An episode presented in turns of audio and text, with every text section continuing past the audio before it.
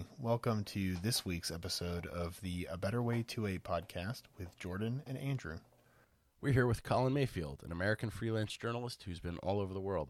He's covered everything from the NFAC to 3D printed guns. He's been to Egypt, he was on an island full of goats, and now he's in Ukraine covering the war. We're super excited to have him here and look forward to hearing about his experience. Thanks for coming on, Collin. Really glad to be here. Let me ask you this, Collin. Um, so when you when you got to Ukraine, uh, I believe that was shortly before the the invasion started. Um, yes. What was your reaction? I mean, what what was it like just you know coming off the plane into into the Ukraine? So, I, I came here with the intention of covering the story because the, the media's eyes were all on Ukraine and the war in Donbass had been going on for eight years now.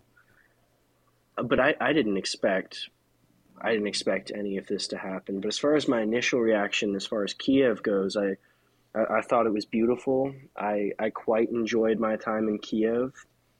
Phenomenal pizza, which is not something I was expecting from Ukraine. It's actually pizza's very popular here. I've had some amazing pizza in so many different cities. Like Italian style pizza, awesome. or like yes, like wow. good Italian pizza, and they do salamis really well in Ukraine. Oh. Like breakfast, breakfast always has like some kind of salami or other type of cured sausage. It's delicious. That sounds amazing.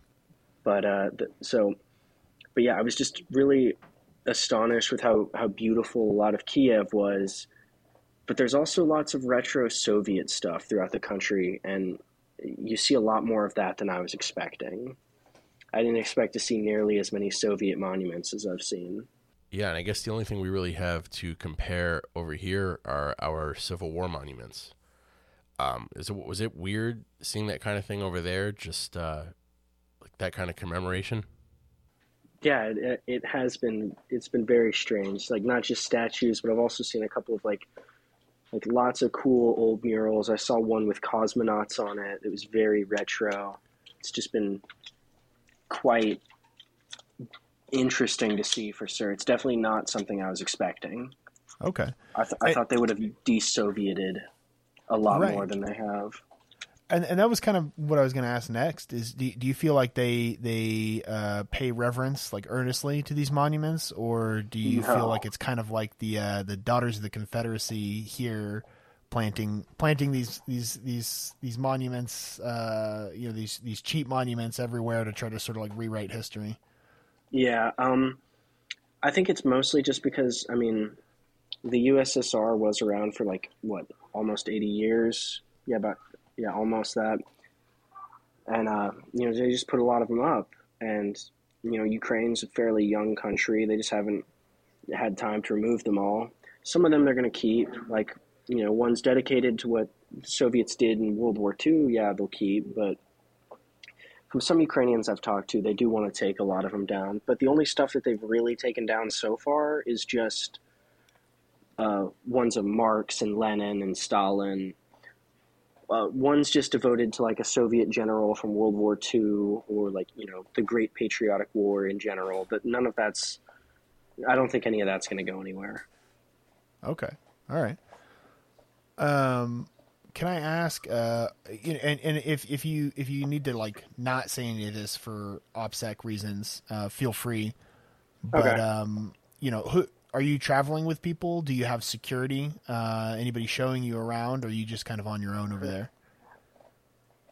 Uh, yes and no, but I would not call them security. I prefer the term government ah. minders. Ah. Uh. Yeah, it's um. So sometimes I've been traveling by myself, or not necessarily by myself, but with other colleagues, like other journalists. Uh, sometimes we hire fixers, and a fixer is like in journalism, a fixer is a guide slash translator who helps gain access to things and gets us into things that you know we otherwise would not be able to do. So, like when I was able to go to the front lines in Kharkiv for the first time, I hired a fixer named Vlad who was able to take us there. But a lot of the other times in Kharkiv, we have been escorted. They've called themselves escorts by soldiers in the territorial defense forces and they tell us what is approved for us to photograph and what's not approved for us to photograph and what we can't photograph. And it's very frustrating. Yeah, I noticed that there were a couple of photos that you posted. Um, you you had the one specifically where you were taking photos of some old burnt out Russian vehicles that had been repositioned to be used as defensive barricades, and then you had another one of a monument that was shot up, and uh, it it was a very up close shot of it, and I was wondering if that was done specifically for OPSEC reasons, or if it was done more for a uh, like subjective censorship um, type type thing, if that makes sense. In that one, it was it was a, an OPSEC concern. So it was this old Soviet monument, and I'll send you all this photo so you can use it for whatever. But it was this old Soviet monument. It was a soldier holding uh, a rifle, and uh, it was funny actually. Uh, the rifle had a Ukrainian flag tied to it, but the reason they only made us photograph upwards was because there were artillery pieces positioned around it, and there were um, there were uh, pillboxes that the soldiers were positioned in. So they don't want the Russians knowing those exact locations. So a lot of it is OPSEC. So an, another example, um, another example, uh, checkpoints we can't photograph. So there were some burnt out Russian armored personnel carriers and BTRs, and we were told we could face them or we could we were told we could photograph them, but only if the Ukrainian army positions were facing our rear, as in no possible way for the Russians to figure out from our photos at least how the positions were configured. So a lot of it is OPSEC, but others I think is more propaganda purposes. Right. So, for example, my last stint in Kharkiv, I was with my colleague uh, Daphne Westorp, who's a Dutch journalist and uh, she and I took a van from here in Dnipro with a soldier in the Territorial Defense Force. We took it from Dnipro to Kharkiv. We were dropped off at an army checkpoint in the city, and where we met our uh, escort slash minder who went by the call sign Shrek.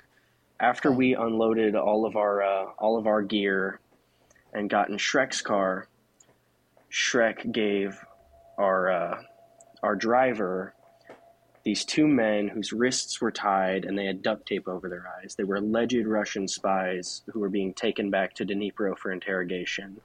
And that's something I wish I could have captured, but we weren't allowed. Wow. Wow. They just they, they had to they couldn't uh, get a separate transport. They're kind of I guess they're limited on uh, Yeah, yeah. The, how uh, cars they have running. Our driver took two journalists up and brought two spies back. But it's just it's stuff like that, and then uh, we're prohibited from photographing faces in most in- instances.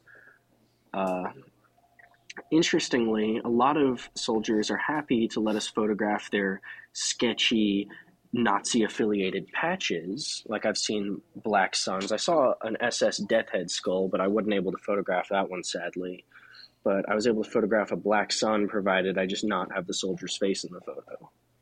Okay, so they're not worried so much about getting outed for having uh, uh, Nazi-affiliated militias fighting for them, or, or you know, maybe even It's uh, an it's an open secret. right. It's an open secret that everybody here denies, but they're willing to flaunt it. And and some of the patches are more questionable. Like Ukraine has a, a storied Viking history. You do aside alongside Soviet statues. I've seen plenty of Viking statues. Uh, you know, the Vikings. You know, they came down the rivers and settled in in the Ukraine. And so, like when I see a guy with a helm of awe patch or a Kolovrat tattoo or uh, a Thor's hammer patch, it's like, is that guy far right or is he just proud of his, you know, Viking heritage? But when you see a black sun and a and an SS skull, it's pretty freaking obvious. yeah, or like a like the Totenkopf, Yeah, you know. yeah. Seen the seen the Totenkopf uh, a few times.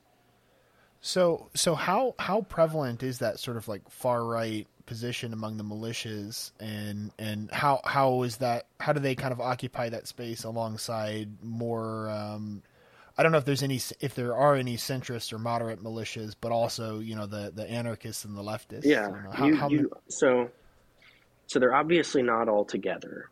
You're not going to put the anarchists of Revdia and Black Flag and Black Headquarter alongside guys from Right Sector and Azov. But at the same, but I mean, they are all on the same side. The expression "war makes strange bedfellows" is definitely true in this circumstance. But uh, as far as like people I believe to be neo Nazis, I've only met about a dozen or so people. The vast majority of soldiers I've met have not been like that. Okay. Vast major- the vast majority of soldiers are, are more moderate. Most of the people in the Territorial Defense Force are just people that want to fight Russian aggression and, and fight against this invasion. Right. I've actually spoken with a few people in the Ukrainian Marines, not in person, but people I know uh, online who I've been able to have phone calls with and have honest discussions with, and and they've been like, yeah, I think we should have uh, rules about like what kind of patches people should wear, and uh, I think we should probably punish the people that are wearing the SS affiliated stuff. Yeah. But I can imagine but, um, that would um, be tough to do, tough to put in practice now. Oh, 100%. Like there are laws against it, but it's not enforced. Yeah it's, it's not enforced at all. But um, as to the centrists, yes, there are lots of everyday, more apolitical people who have taken up arms in uh, in the territorial defense forces and other armed factions here in Ukraine. So, for example, I went to a, a Molotov cocktail factory at an undisclosed location somewhere near Dnipro, and all the militia that ran it were elementary school teachers before the invasion happened just over a month ago. Oh wow! And now they're Damn. mass. All these now these elementary school teachers are mass producing thousands of Molotov cocktails to ship up to Kharkiv to use against Russian armored vehicles. And then I've also met a handful of uh, a handful of left wing and anti authoritarian people, like uh, Draven Gerber fought with uh, the YBS or Webeshe in Iraq that's a, a left wing libertarian socialist. Well, it's not really libertarian socialism. Their their specific ide- ideology is called democratic confederalism. But it's oh a, yeah. But it's like a grass. Like the the YPG. They're yeah. Uh, YBS is very closely allied with the YPG. They're very okay, they're, yeah they're very closely allied. They're just like the Yazidi alternative in Shingal, Iraq but he is a, an anarchist and an anti-fascist from Washington State. Fought with Webeshe in Iraq, and uh, now he's here trying to get in with Revdia. It's interesting that you have people who are doing things like f- making Molotov cocktails who aren't necessarily fighting on the front lines, um, but are doing things that directly contribute towards the war effort. Um, and it kind of reminds me of, you know, back in World War II when you'd have people here at home making machine parts um, and making weapons and airplanes and things like that who who weren't necessarily fighting on the front lines, but who were helping in a big way. And I think there's a misconception uh, amongst a lot of people here in the U.S. that Ukraine as a whole is essentially the front line. Um, that there that there isn't really a lot of this um, like secondary effort going on. That that people all have rifles and are all uh, shooting at Russians. Definitely, definitely not the case. So the fighting is very bad in the east. Uh, the fighting is bad in Kharkiv and north and around Kiev, and then just uh, south, uh, you know, just south of me, down like near Crimea. There's fighting because you know Crimea was annexed by the Russians in 2014, and then west of Crimea in, in uh, Kherson and Mykolaiv, there's fighting. But Odessa's safe, Lviv is safe, the west of the country is safe, and the center of the country is safe. And uh, like I mentioned to you earlier, I was really annoyed with one of my colleagues who uh, I can't even call this guy a colleague, but he posted some pictures of himself in his body armor in Lviv by the Polish border, hundreds of miles away from the fighting, being oh, like, "You never know what can happen in a war zone." It's like, dude, shut the hell up. Is this when uh, not... Lviv got uh, struck by artillery? No, no, no, no. This was this was before that. This is before Okay. that even happened. Oh wow. Like they were they were testing an air raid siren, and this guy put it on his Instagram story, being like, "This is the reality of living here, of being here." You know, we could have an air raid at any moment, and they'd be like, "Bro, that'd be like if me being in Alabama, I, I decided to post every single time my city tests the tornado siren." Yeah. this is the reality of living in Alabama, bro. You don't know what it's like.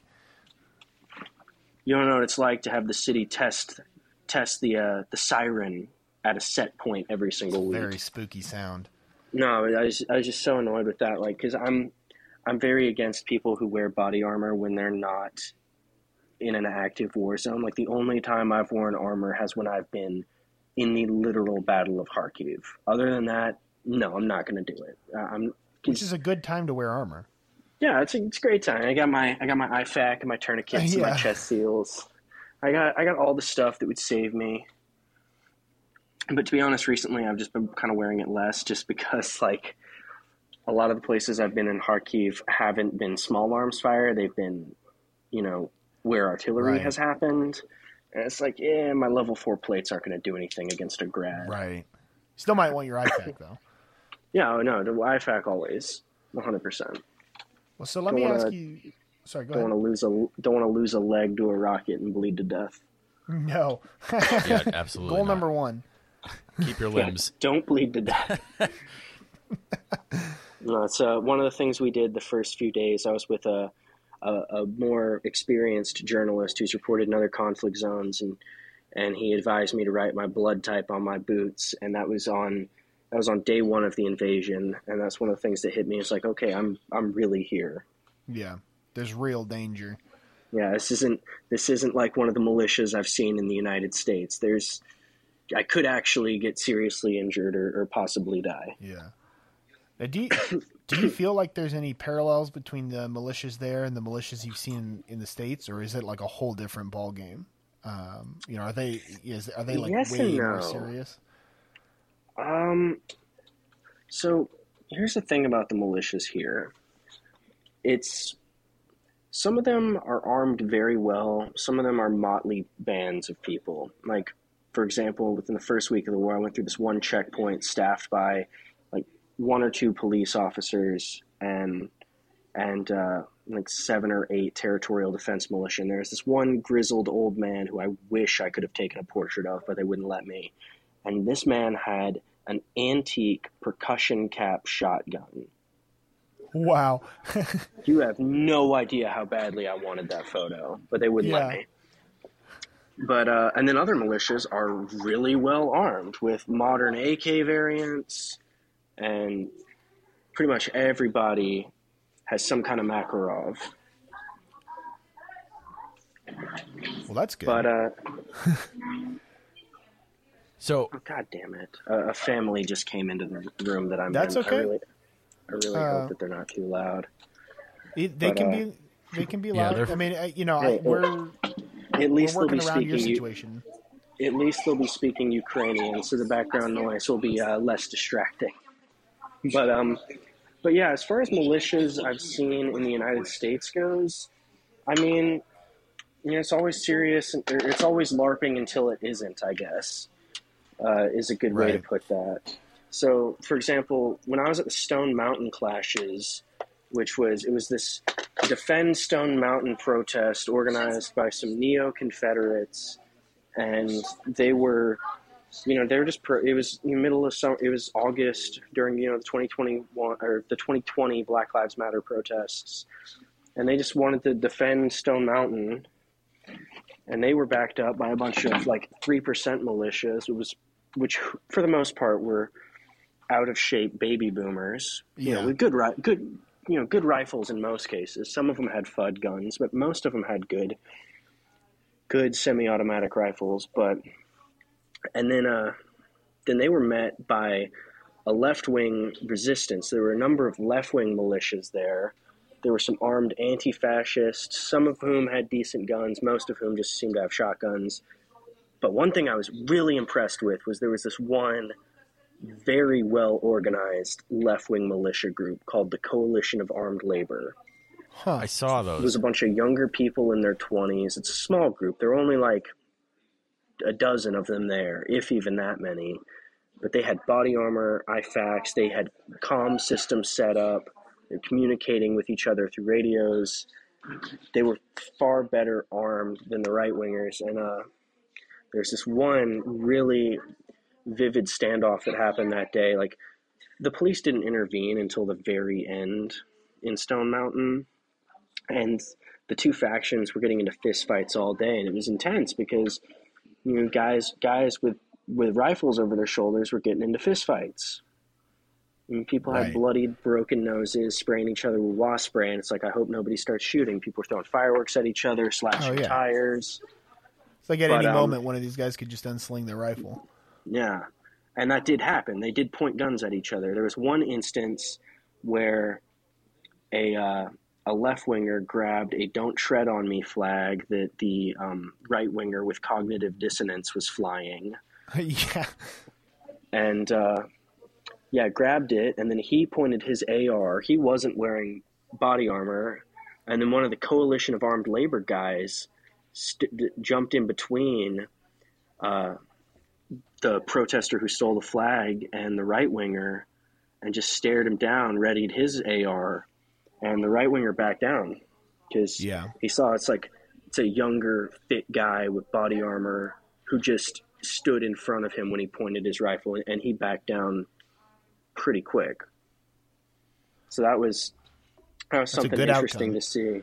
Yes, he definitely. Uh, you know, so not a. I, I would not say it's it's fair to categorize all all American militia as LARPers. That's I would not say that's the case, but for a lot of them, it is. Yeah. That makes sense.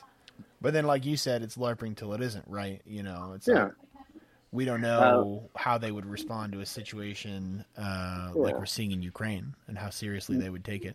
Yeah, exactly. Although uh, one interesting tweet I saw was one thing's for sure about the Ukraine war: nobody can shit on airsoft gear anymore. Because I actually re- I, I read an article about some airsofters in Kiev who actually were using their gear at the front. Uh, Yeah. you- You know, and there's there's already been so much crossover between uh, airsoft and professional gear, driven Yeah. by uh, marketing focused companies like uh, Spiritus Systems. Yeah, Yeah, and you also use what you have. You know, I mean, that's a lot of these guys don't go out and just order kit like so many people. something right now. So many people here do. Um, I don't have don't have the uh it, the the culture is different. You know, where you, you've got guys here that'll spend a thousand dollars on gear uh, before they go out and do any training, and, and meanwhile you have guys in or people in Ukraine who just who have an experience with conflict that many of us don't have. So I mean, they have the experience, and then it's almost like the gear is secondary, or so it seems. no, I definitely would agree with that statement. Which I mean, a lot of this use what you have is it does come down to necessity, but just like I like I said, the uh, the old man with his percussion cap gun. Right, that's what he has. You know, Yeah. you know, Yeah, and- hope, hopefully, hopefully they were able to snag him an AK from a dead Russian and get him something a little bit nicer. for sure. Yeah. I mean, hopefully he never has to fight in the first place, but yeah, I mean, absolutely. So do you have uh you know seeing all this stuff happen over there and and and seeing the civilians react to this uh in in the way that they are do you have any um do you have any views one way or the other on uh, like the importance of civilian readiness um in in respect to this or in respect to anything um maybe not necessarily a full scale invasion but uh something something with these applicable skills that could happen here in the US or or anywhere else So uh, here's where I commit career suicide.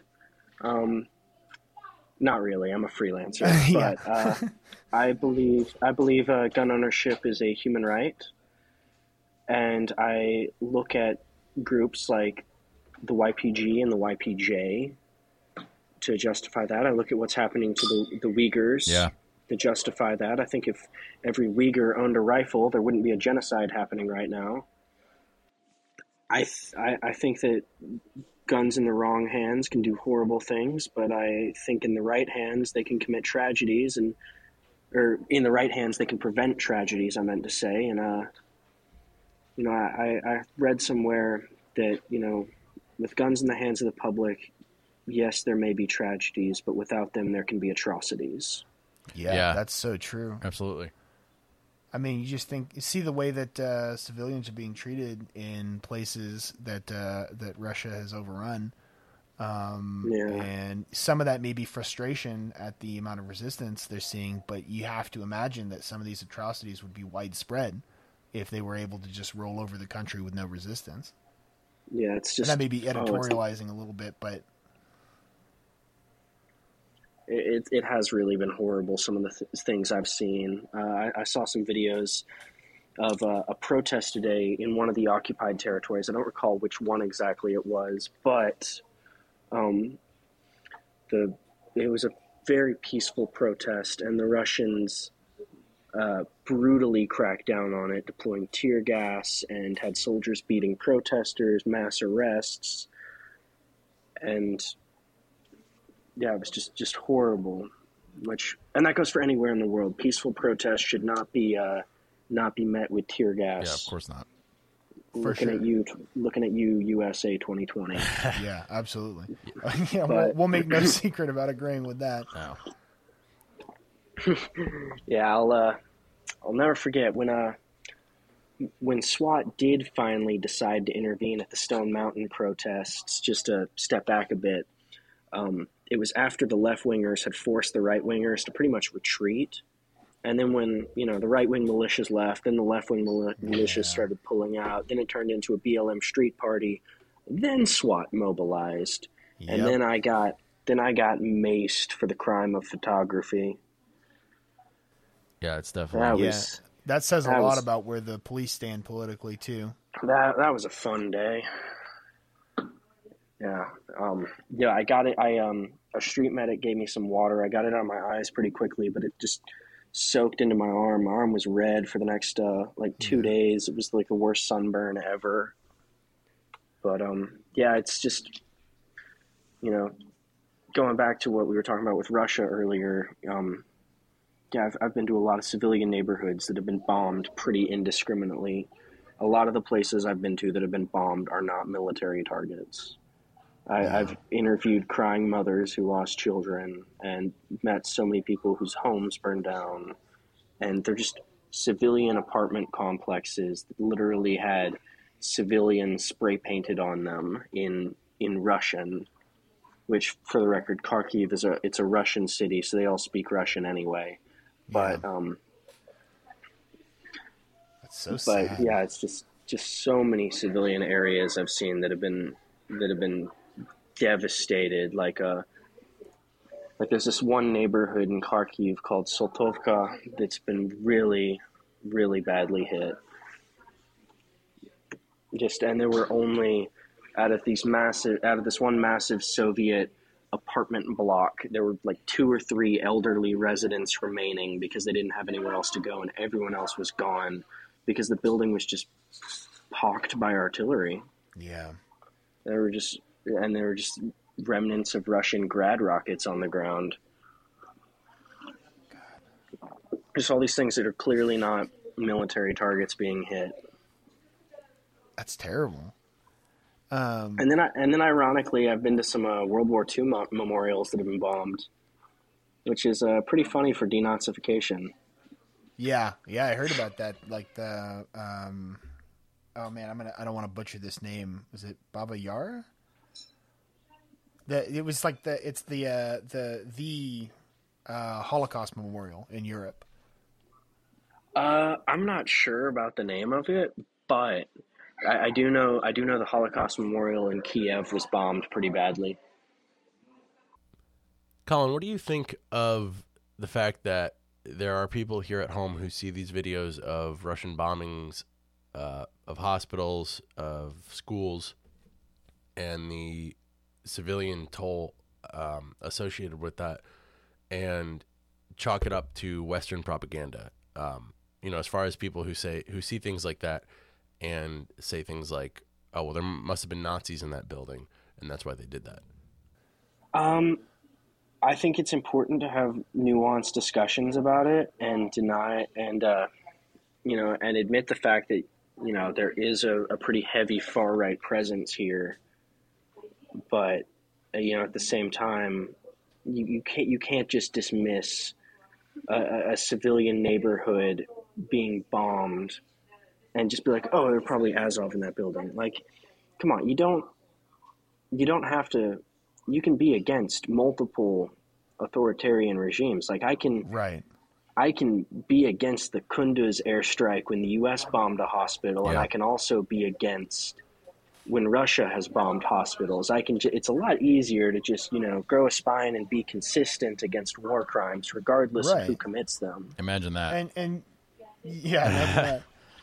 Um, and also, you know, I feel like that there are you know, it doesn't have to yeah. be black and white. You don't have to content, condemn oh, everything so to much the same. Nuance. There's uh, so much nuance. Yeah, and and a lot of people just aren't aren't capable of that amount of nuance. Yeah, I mean the idea of of you know Jewish fighters alongside some of these far right guys is just unfathomable. But it's it's a complicated war. Right. It's not it's not black and white that was one of the weird things that we had to contend with in the beginning of this when we ran our uh, humanitarian shirt fundraiser. I want to get. Um, I, I, know. I know the shirts you're talking about. Yeah. I, I want to get one. The, uh, the it was never about hunting one. Yeah. Those were pretty fucking sick, man. I, I definitely want to pick one of those up. Thank you. Yeah, they are pretty sick. That's the weird thing, though, is that we were getting called the page was getting called a Nazi sympathizer page because we were supporting Ukrainians. oh, that's and, ridiculous.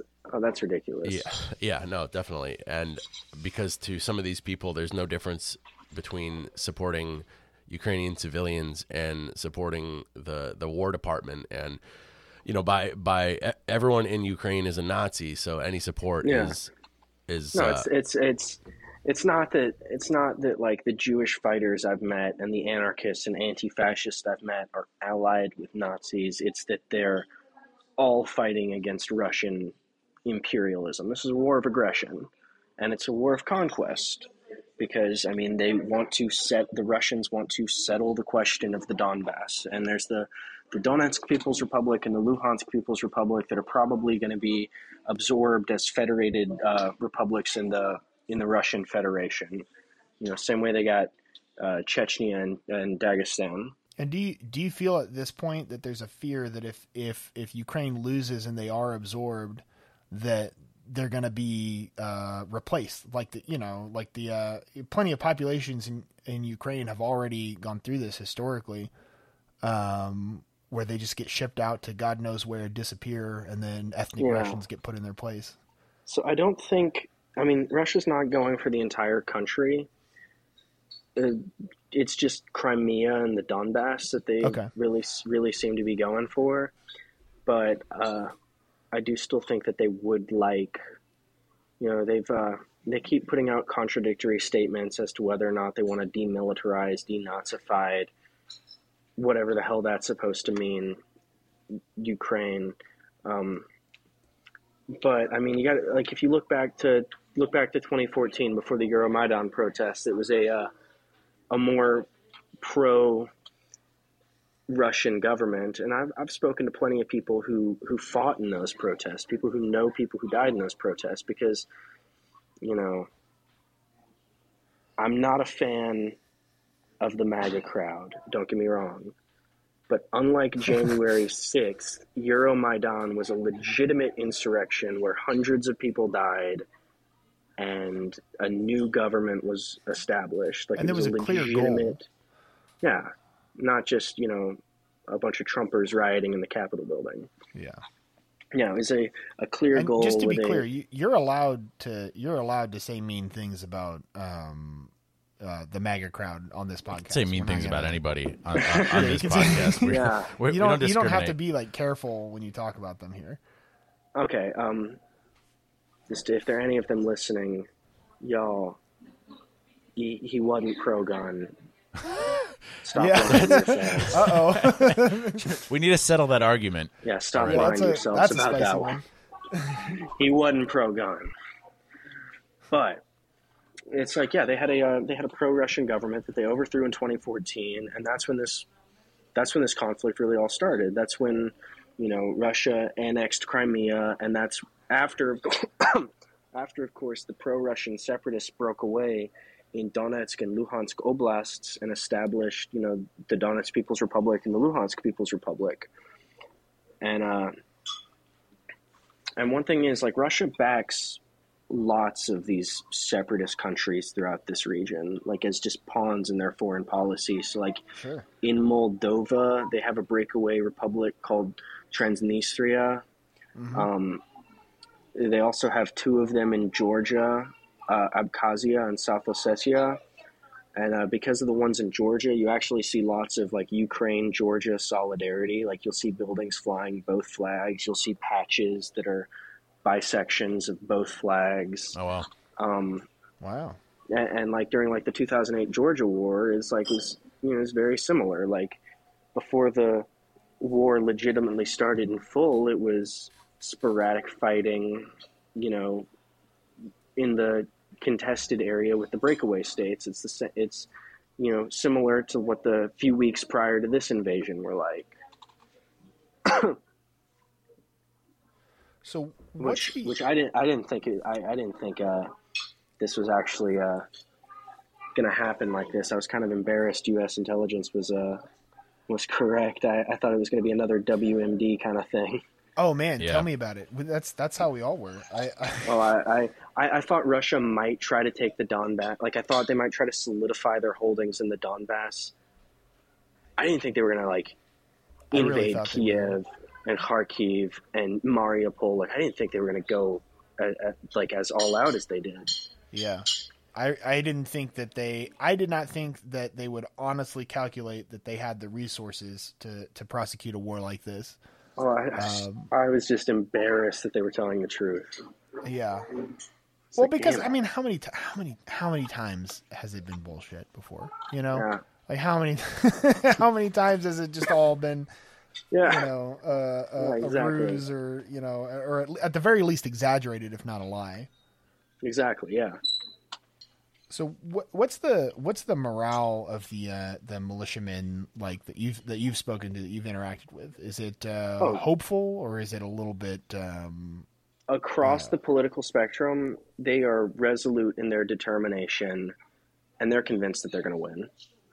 okay, They know it's going to be a hard fight. They know it might Wow. take years, but they're resolute and determined. And I'd say morale is good. That's awesome. that's good to hear. Morale seems pretty good from what I've seen. Now, a bunch of the uh, morale's not not been too great in the the Foreign Legion. You know, a bunch of those guys came Oh. in not realizing that this was a high intensity conflict, and a number of those guys bailed pretty quick. But um, Hey everyone, we hope you're enjoying the show. If you're wondering whether or not this podcast has a Patreon, well, good news, it does have a Patreon. And on that, you can get some free stuff like stickers, patches, discount codes to other stuff, and even some things that are exclusive to our Patreon. Everything contributed goes to paying the bills for the podcast and improving it in a bunch of ways, like maybe hiring somebody one day to do these ad reads so you don't have to listen to me while I'm congested. You could find our Patreon on the A Better Way 2A Instagram in the links section or on patreon.com slash A Better Way 2A. Thank you, everyone, and we hope you enjoy the rest of the show.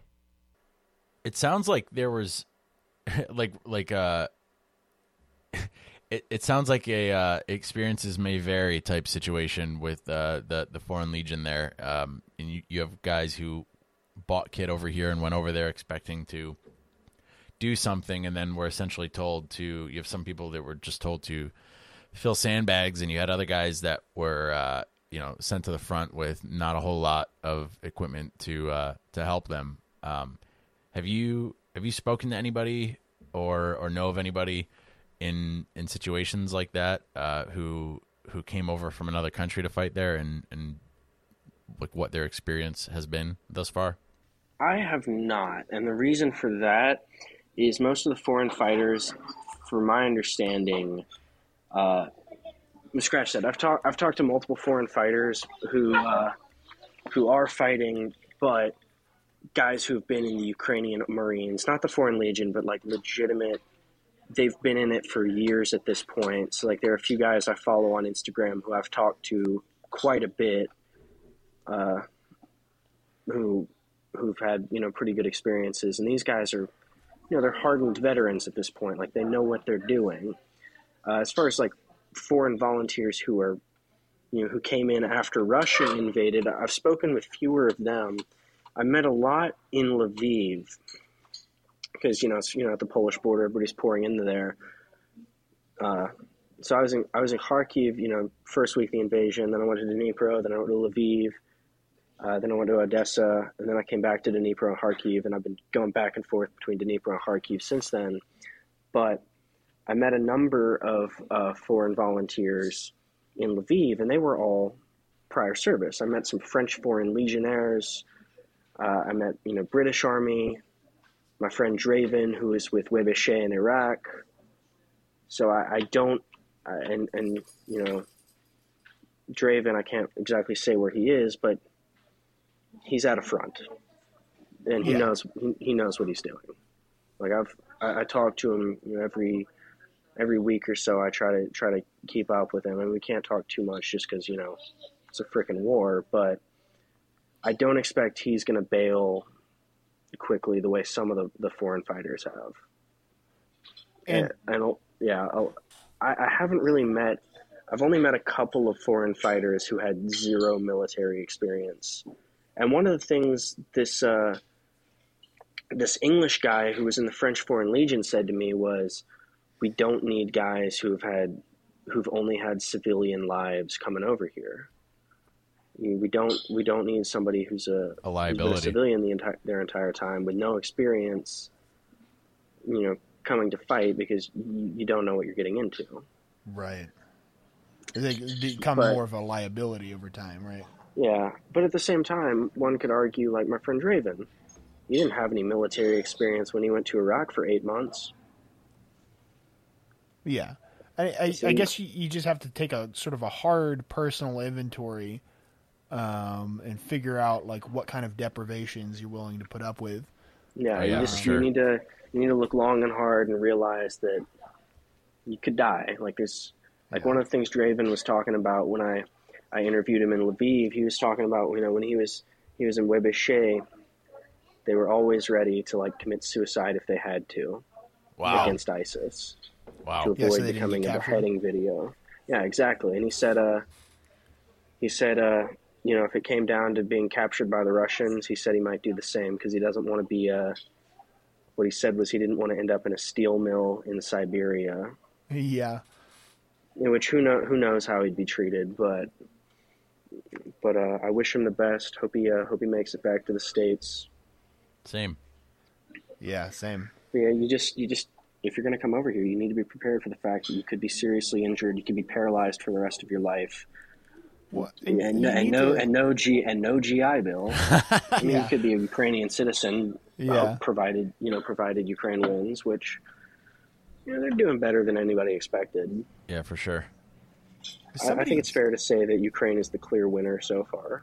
Yeah, I mean, they've lost a lot, but they're the underdog and they're doing quite well. So yeah, in terms of just the, the, the goals of the Oh, conflict. it's just it's you know? just been a fierce resistance. yeah. Kharkiv has not fallen. Kiev has not fallen.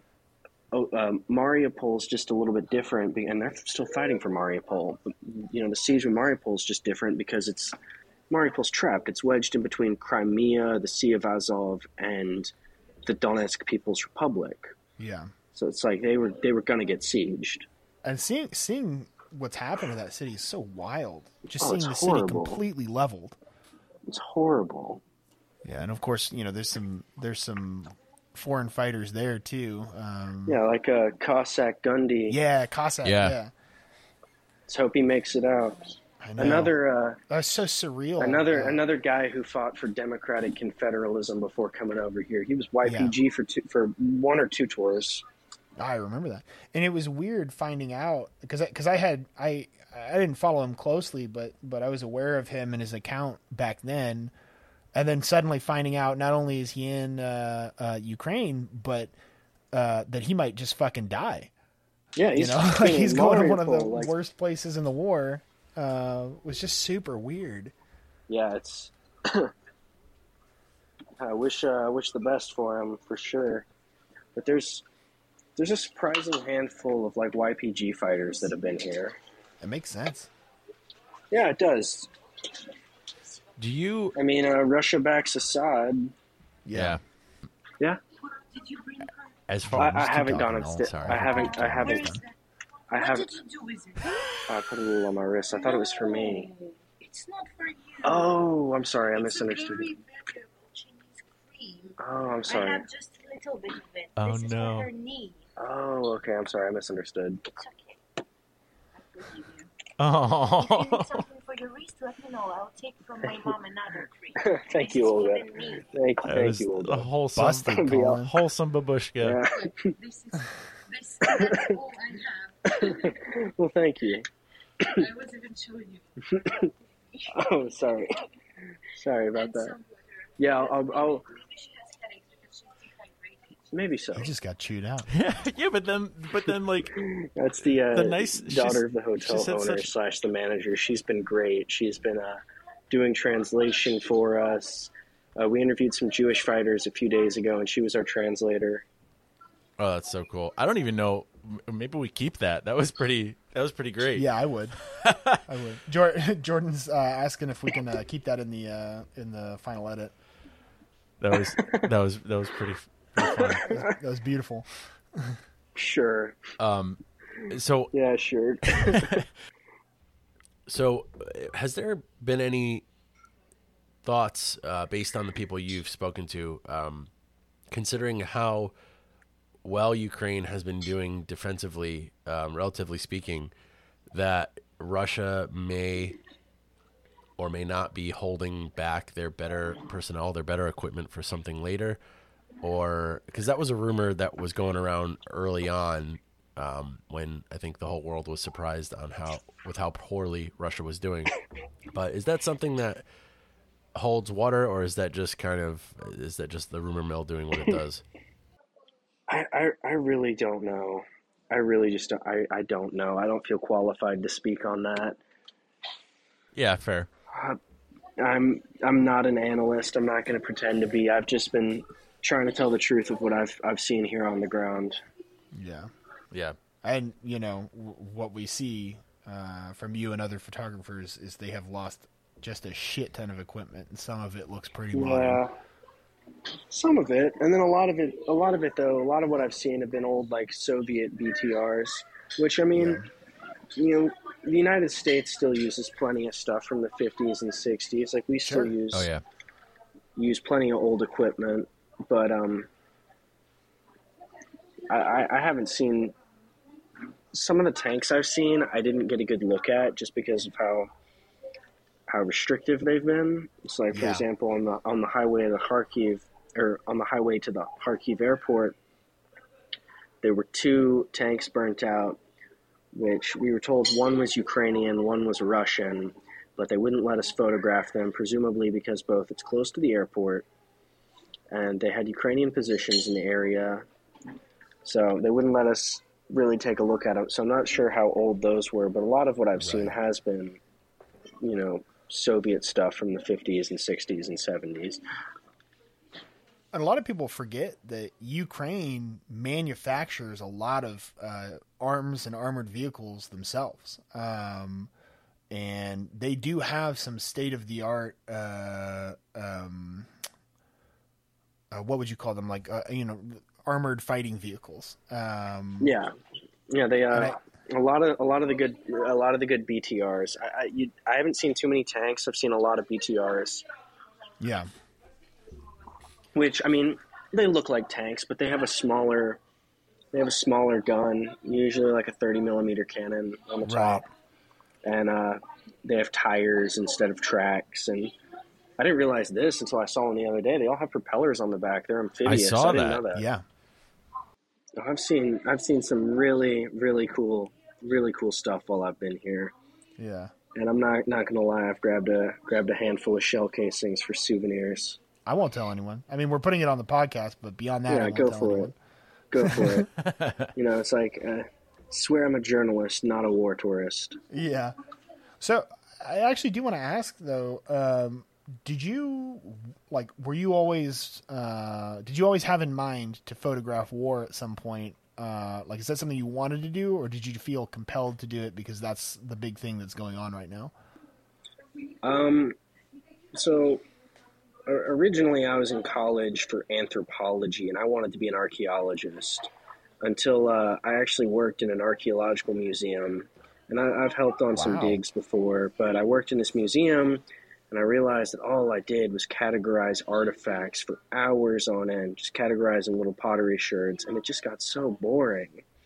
And I realized that that's not what I wanted to do. And then uh, George Floyd gets murdered, and uh, being at some BLM protests are the fact. And I mean, I've I've been able to see a lot of history. I've seen neo-Confederate clashes, and now the biggest war in Ukraine since Yeah, wow. Europe. And I've met Black Panthers and Black Power militants, and I, I, I love the fact that I'm I'm able to be a witness to history and document it. And I love the idea of like photos I Yeah. take. You know, maybe one day I could see them in a history book. You know, yeah, and that's it's really interesting to me because I feel like at this point in time, uh, freelance photographers, that is, photographers with their own personal agenda as opposed to an organiz- organizational agenda, I feel like are better we still can- equipped to uh, capture these these these uh, not just these images but these stories um, that otherwise might just disappear. Um, you know, Yeah, because we just just getting just getting paid is harder. uh, yeah, well, that's true. That's why I've uh, I've done some fundraising projects that have pissed people off. Oh yeah, like Yeah, we, like what we know how that or goes. how so? Okay, so when I was in Odessa, uh, I was at a market, and there was this old guy selling all this old Soviet surplus, and he had a bunch of he had a bunch of hammer and sickle pins, and uh, and I was like, okay, I'll buy I'll buy all of them because I can sell them. And oh, I've had ever since that decision, I've had so many, so many Ukrainians texting me mad at me about or DMing me mad at me about it. Oh yeah, because well, I mean, to them, you know, Which- it's not much different than the than the swastika. Well, it's funny. Uh, some of some of them have responded and been like, "This is exactly like using Nazi symbolism," and I want to be Yeah. a smartass and just respond. So you're admitting that Nazi symbolism is bad, Right. Gotcha. Got you. but I don't want to open my DMs up to these people. yeah. But uh, but yeah, it's just you know, I just I had to make it very clear. It's like I'm just you know trying to sell historic memorabilia Yeah, for from sure. a failed state that collapsed 30 years ago. There's no. I don't think political anybody's agenda. out here being like, "This is this is the way it should be right now." The hammer and sickle. Yeah. That's those were the good Yeah, days. exactly. Yeah, no. But Those I were mean, the good. here's the thing, though. Sometimes, in hindsight, it was a bit of a tone deaf decision. It was a it was an excellent fundraiser. It's worked, but um, but it was a bit of a tone deaf decision because sometimes you do see Russian troops with you know Soviet flags and uh, the separatists in the DPR and the LPR Yeah. Love the Soviet aesthetic. They still have statues of Lenin and Marx up and hammers and sickles on their on their regalia and uniforms. So I mean, I mean, I love little tone deaf, but I, I, I did go back Tracksuits. and specify. I did go back and specify that you know, authoritarianism is bad. I don't endorse those factions. Well, we got you on record now. Yeah, No, I, I, I, I think it'd be hard to find anyone disagree with uh, saying authoritarianism is bad, and uh, that that is something I think we most people can agree You on. would unless you you would are, think. fact- I just don't know that that's true anymore. I don't think that's true. There are lots of people who like authoritarianism. They just Like don't openly. realize it. Well, I I think that Yeah. there are people. Not, I think not only are there people that don't realize they're authoritarians. I think there are people that are getting more comfortable with openly admitting they like authoritarianism. Yeah, What- you do see yeah. that. And uh, you know, like we uh, brought up cognitive dissonance earlier. Yeah, for sure. A lot of uh, a lot of people on the right who screech about freedom yet support a police state and the Yeah. war on drugs Yeah. and the war on terror and Oh, government 100%. surveillance, and the list goes on and on and Mhm. on. They support Yeah. all of this government regulation, but damn it, don't tread on me, and they love freedom. Freedom freedom Yeah, for me uh, you know well and, then, and you know and there's this there's all you know this talk uh, from a leftist perspective there's all this um, you know the the great reset and you will own nothing and be happier um, and it's just a it reads to me uh, as just a different a different perspective on embracing centralized authority you Yeah. know? yeah, It's- it's a different flavor. they don't want I the prefer. uh, sorry go ahead No, I, I was just going to say I prefer uh, localized autonomism to Yeah. centralized authority.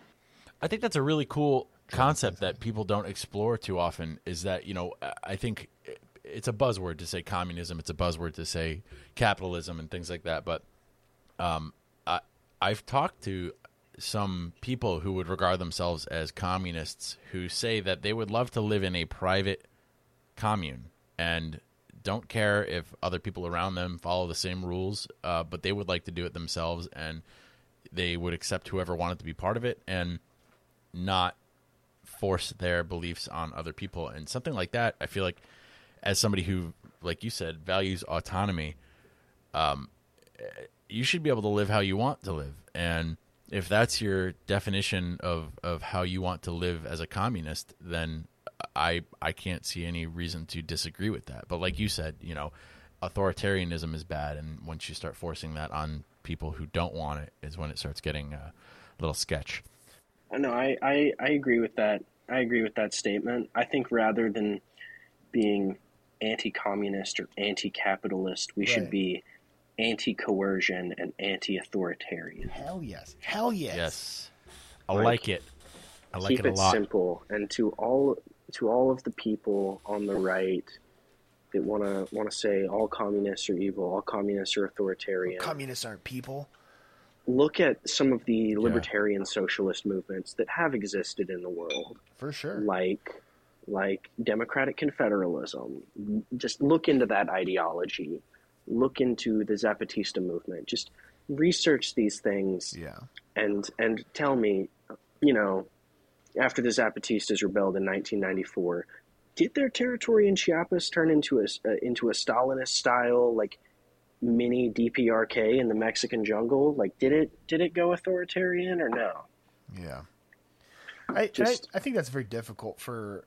Um, I, I, so I I personally am a libertarian. Uh, oh no, I've said it. Um, and here here in America, libertarianism is so difficult to talk about because it's like elsewhere in the world before American libertarianism existed, libertarian yeah was a left leaning. Uh, yeah it it's a came left left, libertarian Right. yeah exactly Uh, like so if you look at you things would- like in history like the paris commune and stuff like that like it was a, a left ideology for sure. And I myself am not particularly left leaning. Uh, well, I, I don't know that that's true. It, it really depends on who I'm talking to, right? It's very difficult to convince American libertarians that libertarian socialism even exists, like that that's even Yeah. a thing. yeah Um, and I, I often find myself caught in the middle of these two groups because I'm not a libertarian socialist, but I'm not particularly conservative. Um, yeah and so I just- it, it gets very frustrating. I, I'm I'm often very much like a left libertarian, uh, except that I believe in private property. But Yeah. uh, it, it gets very difficult to to talk to these to these groups because they're they're they're so focused on these these definitions that just don't align with each other. anybody with the socialist label is obviously wanting to live in north korea Right. Exactly. like they, yeah, That's exactly the problem. you know, they just there's they haven't done you know just the cursory amount of re- research to to understand that that's not the case and i'm you know disclosure i'm not a socialist by any means i uh i like markets um you know i, I Yeah. I, I like the theory. I like the idea of uh, mark. But then, but at the same time, it's like I, I- I don't, I don't like, I don't like. I'm not a fan of bureaucratic corporations either. Yeah. Yeah. I think that this this space can can become not to like play the fiddle for ourselves here, but I, I think that this space can be very difficult to navigate um, because Yeah. People really don't. It's like you were saying about nuance. Uh, nuance is very difficult, and people don't want to believe that they can share common ground with people that they, they also disagree with on things that are, are core principles for them. Yeah. Don't, Don't choke. choke. You okay? No, I just. Uh, one of the last times I was in Kharkiv, I was in the uh, Barabashovo market while it was on fire, and I was just inhaling burning paint and uh, all this black smoke, and I got kind of Shit, sick dude. after that. I was I was on a nebulizer Oh for a little bit. Yeah, my Sounds yeah, my dumbass didn't bring a respirator, but I mean, it, it was. I'm fine. Like I, I'm so much better than I was like two weeks ago. Take care of yourself, man. Yeah, that sounds miserable. Yeah, I, uh, I got, I got to do better. had to, uh, had to cut down my, uh, had to cut down my uh, usage of cigarettes after I got sick. Yeah, I bet. Which I mean, don't, don't, sm- don't smoke, kids. But in war, tobacco is one of life's simple pleasures. Don't. Well, so so going back to nuance, um, you know, cigarettes are probably better than burning paint. Yeah.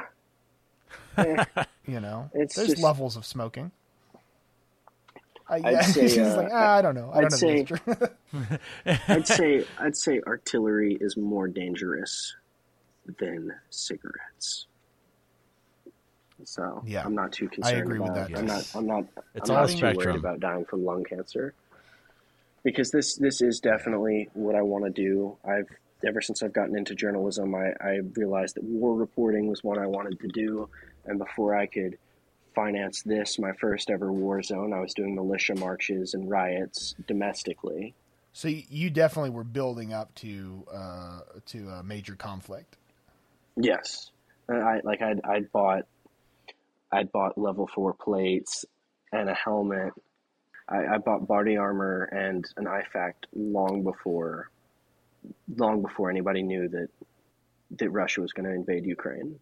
Long before I knew I was going to come here. Yeah, And I'm very I'm very glad that traveling with body armor has not been a hassle. yeah, because I can imagine it could be. Uh, But al- al- although I, Yeah, I was. Although I will say this much, uh, my broadcast has steel plates. Sadly, you know, I mean, I'd rather get some spalling in the face than some seven six two through the chest. But when I get back to the United States, I will be investing in ceramics because running around with steel plates all day is not fun.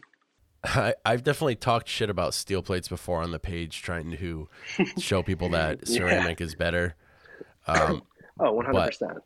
yeah, but I, with your particular situation, I really can't talk shit about that because at least you have plates. I am poor and Yeah, no, hey, no. steel plates it's- snow plates. Exactly. Um, and and something's definitely better than nothing in this case. Um, so how long are you planning on staying in Ukraine? Uh, I would love to stay longer, but I, I need to wrap this up. I need to go home at some point, and I'm I'm looking at leaving in a couple weeks. okay, I, I'm wonder I may come back, I may not, but who who knows? Well- well, hopefully it's over before you get a chance to come back. oh, I would l- I would love that. Yeah. I, I would would love good. it. but I would love it if it ended while I was still here. That way, I could say I was here for the entire war. Wow. Yeah, There that, that would be incredible. but I don't think I'm. I, I, I don't think I or Ukraine will be that lucky. I uh, I think it's going to go on. Hopefully, it ends soon. Yeah. I, I really hope it does. I, I it it really does. You know, because this is this is the other thing. I um, so I, I have a side job where I work in a hospital, and part of what I do is I supervise people in the psych ward room of the emergency room at my hospital. Okay. And it's just it's going to be hard for me to go back there because uh, what I what I do is I, I'm a security behavioral special, specialist. I'm a glorified sitter. I mark down on a chart every 15 minutes what my patient is doing, like what their mental state's like, how they're Right. acting, and it's just it's going to Yeah, be very difficult for me to go from interviewing families crying because their children have been blown up and seeing corpses on the road and all of the horrible things I've seen here. It's going to be hard to going back to 20 year old white girl scratches her wrist because so and so called her crazy at a party Man. and she didn't even need stitches. That yeah, that's a wild. Uh, it's, contrast. it's going to be difficult going back to that job after Yeah. seeing after seeing war crimes and just brutality and horrible things like the, the corpse I saw on the northern outskirts of Kharkiv. I'm never for, going to forget. His face was mutilated. Uh, half of his hand was missing. His, his hand was frozen with bones protruding from it, and they hadn't moved him because uh, because there was a dented RPG wedged between his head and the ground, and they didn't want to Oh, move him because they were nervous it would go off. Jesus. And I got some photographs of that that are too brutal for me to do anything with. Uh, no newspaper will take them. yeah. Uh, I definitely can't post them. Uh, but That it's just so it's going to be hard for me to go back to that to being in the United States and and, and seeing people with such privileged lives complain about the most the most minute inconveniences. Yeah. Which not to say mental health isn't isn't a struggle we should take seriously, but you know Yeah, what I mean. at a minimum, at least you have the perspective now uh, of somebody who has seen things like that, um, and uh, it's got to really make you feel fortunate for what you do have, uh, and and the things you don't have to deal with back in the U.S. Yeah, in, in most of the in most of the West, yes. Yeah. Yeah, Uh, there That is there is one war zone. yeah there is one point I wanna wanna say though. Um, I have had an issue with a lot of the reporting I've seen, uh, the way they framed this conflict in relation to other conflicts. oh, 100 percent. I think it's easier to just condemn war crimes and conflict all across the world rather than treat it like an anomaly when it's not in the global south. Yeah. And another thing that I think is concerning is I don't know if you guys remember over winter when um, Lukashenko, the dictator of Belarus, imported like several thousand Kurds and Arabs, you know, under thirty thousand. No, nobody's really sure on the numbers. I'm not. I'm not too certain, but it was in the thousands. It wasn't too many. Uh, and they put those. They put these Middle Easterners on the Polish border, gave them wire cutters in some situations, and said, "Here, all you got to do is get through to Poland, and you're in the European Union, and you're good to go. You know, get through Poland, get to the European Union, you're good." And uh, and the Belarusians weren't letting them back into Belarus, and the Polish weren't letting them through, and they're getting sprayed with water hoses. And there's a huge humanitarian disaster, but Yeah. a lot of media was calling it hybrid warfare. Meanwhile, Ukraine is able to Hybrid absorb close to 2 million. Yeah, they were calling it hybrid warfare, the way Lukashenko was throwing migrants at uh, Poland's borders. Like these innocent people are like a weapon. Yeah, everyone was calling it hybrid warfare when these few thousand Middle Easterners are, you know, trying to cross the border and get into Poland. But Poland was able to absorb close to 2 million Ukrainians. Yeah, that's I just I, Yeah. I think that's a uh, I think that's Yeah, like that's what the something fu- that- what the what is up with that? I think that's something to keep in mind. Like, yeah, absolutely. And I'm you know, I'm I'm a I'm an open borders guy. Um, I uh, I'm sure I'll catch some shit for that. But you know, so so it's this is the kind of stuff I'm very sensitive no, to. that's the that's where it's the uh, like- that's the libertarian, freedom loving position to take. Yeah, exactly. And so where it's it's it's like people get so bent out of shape about these cultural differences, and they're like, we can't we can't possibly take so our economy will collapse. It's like no, you just don't want to live next to them. You know, Yeah. maybe Yeah. maybe we just need to get over these uh, quote unquote cultural differences and realize that you know variety is better. You know, and it's, I like cultural differences. I like the our fact that in a small economies. town, I like the fact that in a small town in Alabama, I can get tacos and pho and Yeah, Chinese yeah. food. Like I think that I, I view that as a good thing. And guess what? I When can you- still get really good Yeah. Southern food as well. Yeah, I can still get low Yes, country it boils it and soul displace- food and barbecue. Yeah. I would kill for the- some the addition man. of People have Mexican options. food Everything's better. Does not take away our Southern culture. exactly. Yeah, I. It enriches I, it. It makes it exactly. more important. One hundred percent. One hundred percent. Um, I think we talked a little bit about what your plans are for after this. Um, so, I guess just if you have any final thoughts beyond um, Uh, Everybody, just uh, everybody, keep in touch because I've got some big stuff coming up. Uh, maybe, uh, maybe relocating out of Alabama. Might be basing myself, or might be basing myself a, uh, little further south, looking at Mexico City. Oh wow. Oh, Sweet. that's Uh, a cool place. also, I'm trying to jump back into ghost guns when I get back into the United States. Please do. Got some, got some ghost gun do. projects coming up. Thank you. and there's there's a lot of stuff I'm trying to trying to do when I get back. I got I got more stuff incoming. Once I leave Ukraine, that's it's going to be far from the last story. Okay. We we were we would love to link up again in, in the future and uh, talk about you know how this whole thing has has shaped things for you, and definitely hit on the 3D printed guns uh, when when you get into that. And uh, unlike Vice, I will not plagiarize Jake Hanrahan. I'm gonna give, I'm gonna, I'm gonna give I'm sure he'll appreciate that. Due. No, I, Nice. I, I love him. He's a great guy. He he doesn't know who we are, but we'll we'll make sure that he knows that you said that. Yeah. Yeah, for sure. But um, yeah, uh, it uh, it should be it should be exciting. Got a lot of stuff I'm hoping to do when I get back to the states. Well, we're we're very excited for it. Well, thank you so much for having me. I'm uh, really glad I got to speak with y'all. Well, Collin, thank you Thank so you, much. Collin. Um, please get some rest. Um, please Be safe. Uh, keep an eye on, on your lungs. Um, No Yeah, more paint huffing. no more paint. No more paint huffing, please. yeah, I gotta gotta hit the nebulizer again. Get, Yeah. get some more medicine in my lungs. Yes, do that. Well, uh, thank you all for having me. I look forward to uh, going back and listening to it, and I look forward to talking with y'all Absolutely, again. Absolutely, man. Absolutely. Have a good night. Thank, Thank you, Collin. Hope you all too. What do you? So what? What? do- What? Uh, do you do you have any? Do you have any just quick life Uh, tips? quick life tips. Just to, just to leave us just to leave us with a just a fast little just a quick way to improve your quality. Oh man, um, you should. Wow, I feel like there's so many. Yeah, uh, you know, um, I don't know if that's that would be considered illegal advice.